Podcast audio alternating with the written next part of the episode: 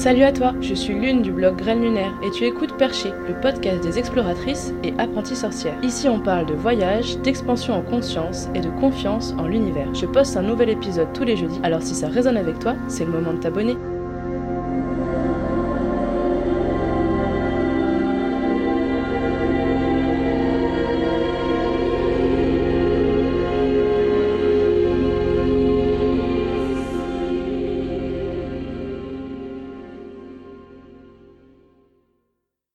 Salut les perchés Alors, je suis de retour après deux mois presque sans épisode. Euh, comme certains d'entre vous le savent déjà, c'est parce qu'en fait, euh, je suis tombée enceinte et j'ai eu un nouveau travail quasiment en même temps. Du coup, je suis serveuse dans une grande chaîne de restaurants assez connue, dont je citerai pas le nom parce que je suis pas sûre d'avoir le droit de le faire. Si le métier de serveuse vous intéresse, j'ai écrit un article là-dessus euh, que j'ai publié mardi dernier qui s'appelle Quand tu es serveuse. Euh, je mettrai le lien juste en dessous du podcast. Techniquement, quand j'ai passé l'entretien, j'étais déjà enceinte, sauf que je le savais pas. Et en fait, ils m'ont fait signer un CDI. Deux jours plus tard, je faisais un test de grossesse et il était positif. Du coup, j'ai eu une période d'essai de deux mois.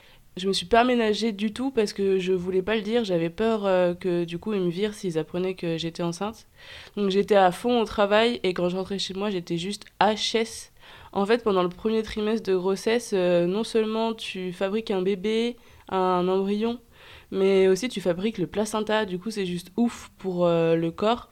J'avais absolument pas envie d'écrire, ni de faire un podcast, euh, ni de faire un interview, et encore moins de faire du montage. Ça a été assez flippant parce que franchement, j'ai cru que j'aurais plus jamais envie. J'avais vraiment aucune, aucune, aucune motivation et aucune aucune idée, enfin ça venait beaucoup moins facilement que ça l'a été pendant les deux dernières années. Ce qui est cool avec cette grossesse, c'est que euh, bah, c'était voulu. Concrètement, euh, ça faisait un moment qu'on se protégeait plus et qu'on se disait euh, ça viendra quand ça viendra. Après, je pensais pas que ça viendrait aussi vite. Finalement, cette grossesse, elle tombe pile au bon moment parce que du coup, j'ai trouvé du travail et en fait, la sécurité financière, ça faisait partie vraiment des trucs importants pour moi pour que je sois sereine, le fait d'avoir un congé maternité, tout ça. Et en plus, euh, quand on a appris qu'on allait avoir un bébé, Brice et moi, on avait quasiment arrêté de fumer du tabac, euh, sachant qu'avant on fumait euh, peut-être 10 pétards par jour et le double de clopes. Là, on est tous les deux à la cigarette électronique, genre 3 mg.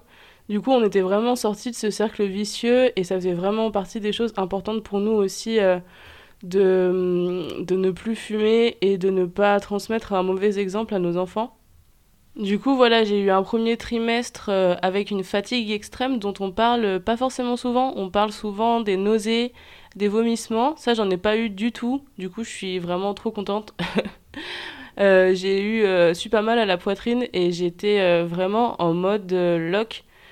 Euh, mais c'est passé, ça y est, ça passe. Euh, en général, ça passe au deuxième trimestre, on commence à avoir un peu plus d'énergie et euh, je sens que ça revient là, donc du coup, c'est vraiment, c'est vraiment cool. Je suis à nouveau à peu près moi-même. je pense qu'il a aidé aussi, c'est le fait de prendre des compléments alimentaires spécial grossesse. J'ai pris un truc qui s'appelle Féminabian Conception. Au lieu de pomper sur tes réserves, du coup, tu t'apportes les nutriments nécessaires à ton corps pour la fabrication du bébé.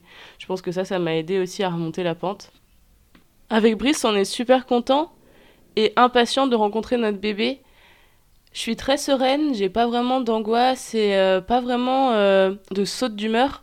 Je pense que c'est lié au fait que j'ai totalement confiance en Brice et que je suis trop heureuse de faire un bébé avec lui et de partager notre amour avec un petit bout de chou. J'ai réussi à valider ma période d'essai et je l'ai annoncé à mes collègues et à ma directrice qui ont été euh, super compréhensifs et super mignons et qui depuis sont aux petits soins avec moi. Euh, j'ai même plus euh, le droit de passer le balai ni la serpillière. Il n'est plus question que je rentre la terrasse. Et aussi ici à la Réunion, on dit que si on contrarie une femme enceinte, par exemple si on dit non quand elle te demande quelque chose à manger, en fait tu vas avoir un bouton dans l'œil. Du coup je peux presque manger ce que je veux. ce qui est assez sympa. J'ai pas vraiment d'envie particulière, mais par contre, euh, j'ai un peu faim tout le temps. Et puis aussi, à la fin du mois d'octobre, il y a ma meilleure amie et son chéri qui sont venus passer trois semaines euh, vers nous à La Réunion. Du coup, euh, j'ai décidé de profiter avec eux et d'attendre qu'il soit parti pour recommencer Graine Lunaire, que ce soit le blog et le podcast. Mais ça y est, je suis de retour pour vous jouer des mauvais tours. Aujourd'hui, je commence un nouveau concept dans Perché parce que quand j'ai fait le sondage il y a quelques mois, euh, plusieurs d'entre vous m'ont dit qu'ils aimeraient bien en savoir un peu plus sur moi, sur ce que je fais de mes journées et tout. Du coup, je me suis dit que ce serait sympa que le dernier épisode du mois soit euh, un épisode de favoris du mois. Pareil, si quelque chose vous intéresse, vous retrouverez le lien juste en dessous du podcast, donc n'hésitez pas à aller jeter un œil.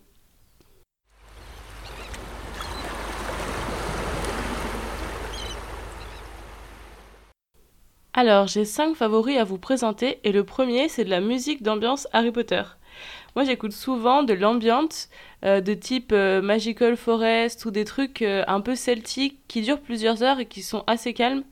Et de fil en aiguille, j'ai fini par tomber sur de la musique d'ambiance spéciale Harry Potter qui sont faits avec des sons des films. Ce qui est assez sympa, c'est qu'en fait, il y a plusieurs compilations, dont une qui s'appelle Chambre commune de Gryffondor. Il y a du feu de cheminée et aussi des bruits d'orage derrière. C'est super pour chiller, c'est super relaxant. Il y a plein de mix disponibles. Il y en a un qui s'appelle Révision dans le Poudlard Express, Noël à Poudlard. C'est la chaîne YouTube Ambient Worlds et il y a plein d'autres univers, par exemple Le Seigneur des Anneaux, Game of Thrones. Les sons durent parfois jusqu'à 6 heures, ce qui vous donne largement le temps de vous immerger dans votre univers préféré.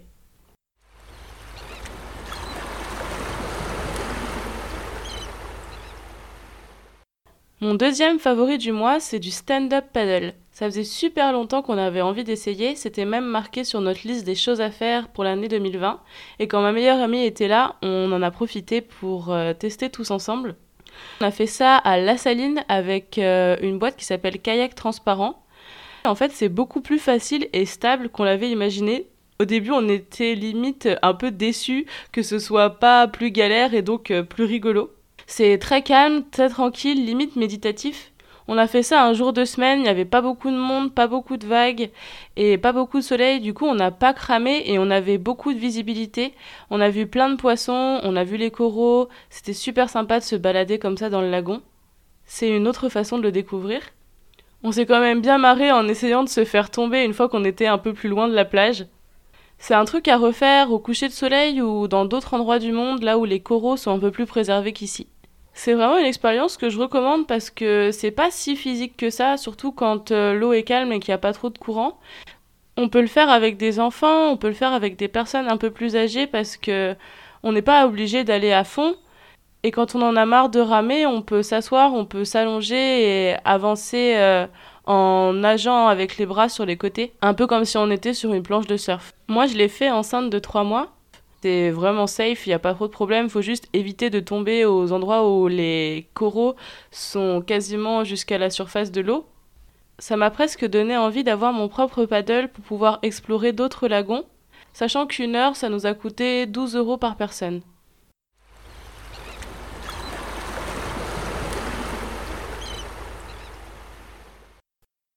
Mon troisième favori, c'est du jus de framboise rhubarbe. Qui dit grossesse dit pas d'alcool, donc je teste des nouveaux jus histoire de pas trop m'ennuyer aux apéros. Et celui-là, c'est une marque repère de Leclerc qui s'appelle Jaffaden. Euh, c'est une super découverte. J'aime beaucoup ce jus parce qu'il est à la fois sucré et acidulé, pas du tout écœurant.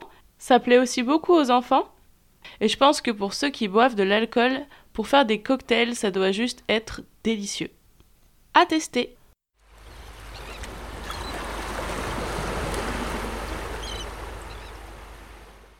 Mon quatrième favori, c'est le podcast La matrescence. C'est un terme qui a été inventé par une chercheuse américaine et qui a été popularisé par Clémentine Sarlat, la créatrice de ce podcast. La matrescence, en fait, c'est la contraction des mots maternité et adolescence pour décrire les transformations sur tous les plans que vivent les femmes lors de la grossesse, de l'accouchement et du postpartum. On y entend par exemple Catherine Guéguen parler de la sécurité affective de l'enfant et aussi du livre Le mois d'or qui parle des 40 jours après la naissance pour permettre la convalescence de la mère et du bébé dans les meilleures conditions afin qu'ils puissent créer des liens profonds, prendre soin d'eux, comment se préparer à son postpartum afin de ne pas subir les attentes extérieures? Le dernier épisode est avec Anna Roy de la Maison des Maternelles qui est sage-femme et qui a aussi un podcast qui s'appelle Sage Meuf. Clémentine Sarlat et Anna Roy parlent de la maltraitance en milieu hospitalier lors de la naissance. C'est un témoignage poignant avec une revendication juste et réaliste. Une femme, une sage-femme. Donc une sage-femme par salle de naissance dans les hôpitaux. C'est quelque chose pour lequel les Anglaises ont lutté récemment et elles ont fini par avoir gain de cause, alors n'hésitez pas à signer la pétition si vous êtes sensible à ce genre de problématique.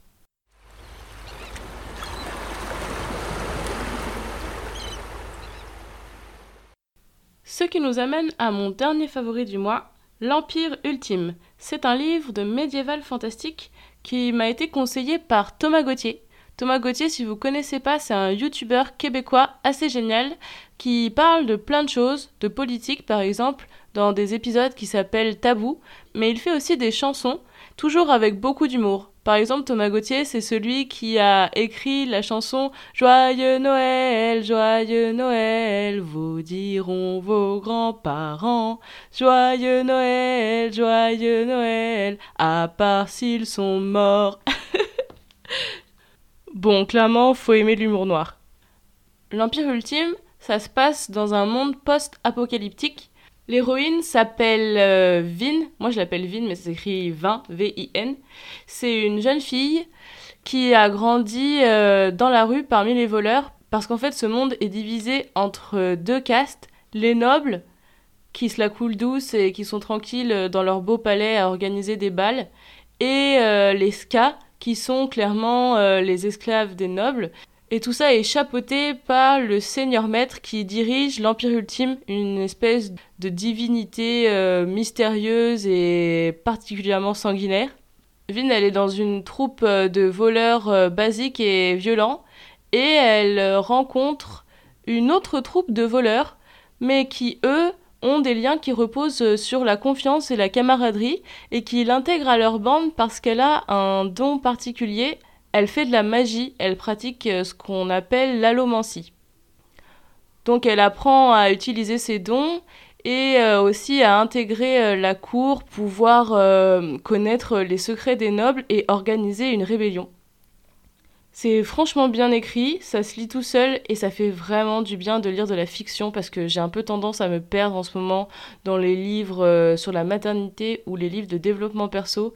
Et en fait, je me suis rendu compte que quand je lisais des livres sur euh, l'accouchement juste avant de m'endormir, je rêvais d'accouchement toute la nuit, ce qui n'est pas forcément très confortable ni très reposant.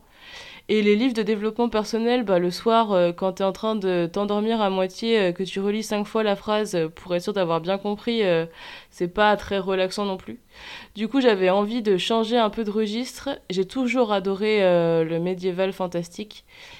Si vous avez aimé Game of Thrones ou Le Seigneur des Anneaux, oui, encore eux, L'Empire Ultime, c'est beaucoup plus facile à lire et ça vous plaira.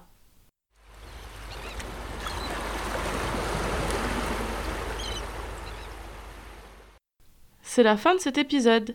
Dites-moi si l'idée des favoris à chaque fin de mois vous plaît et n'hésitez pas à partager les vôtres en dessous de l'extrait de cet épisode sur Instagram.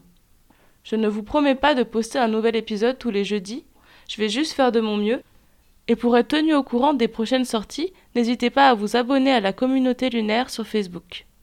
Merci pour votre écoute, prenez bien soin de vous et à bientôt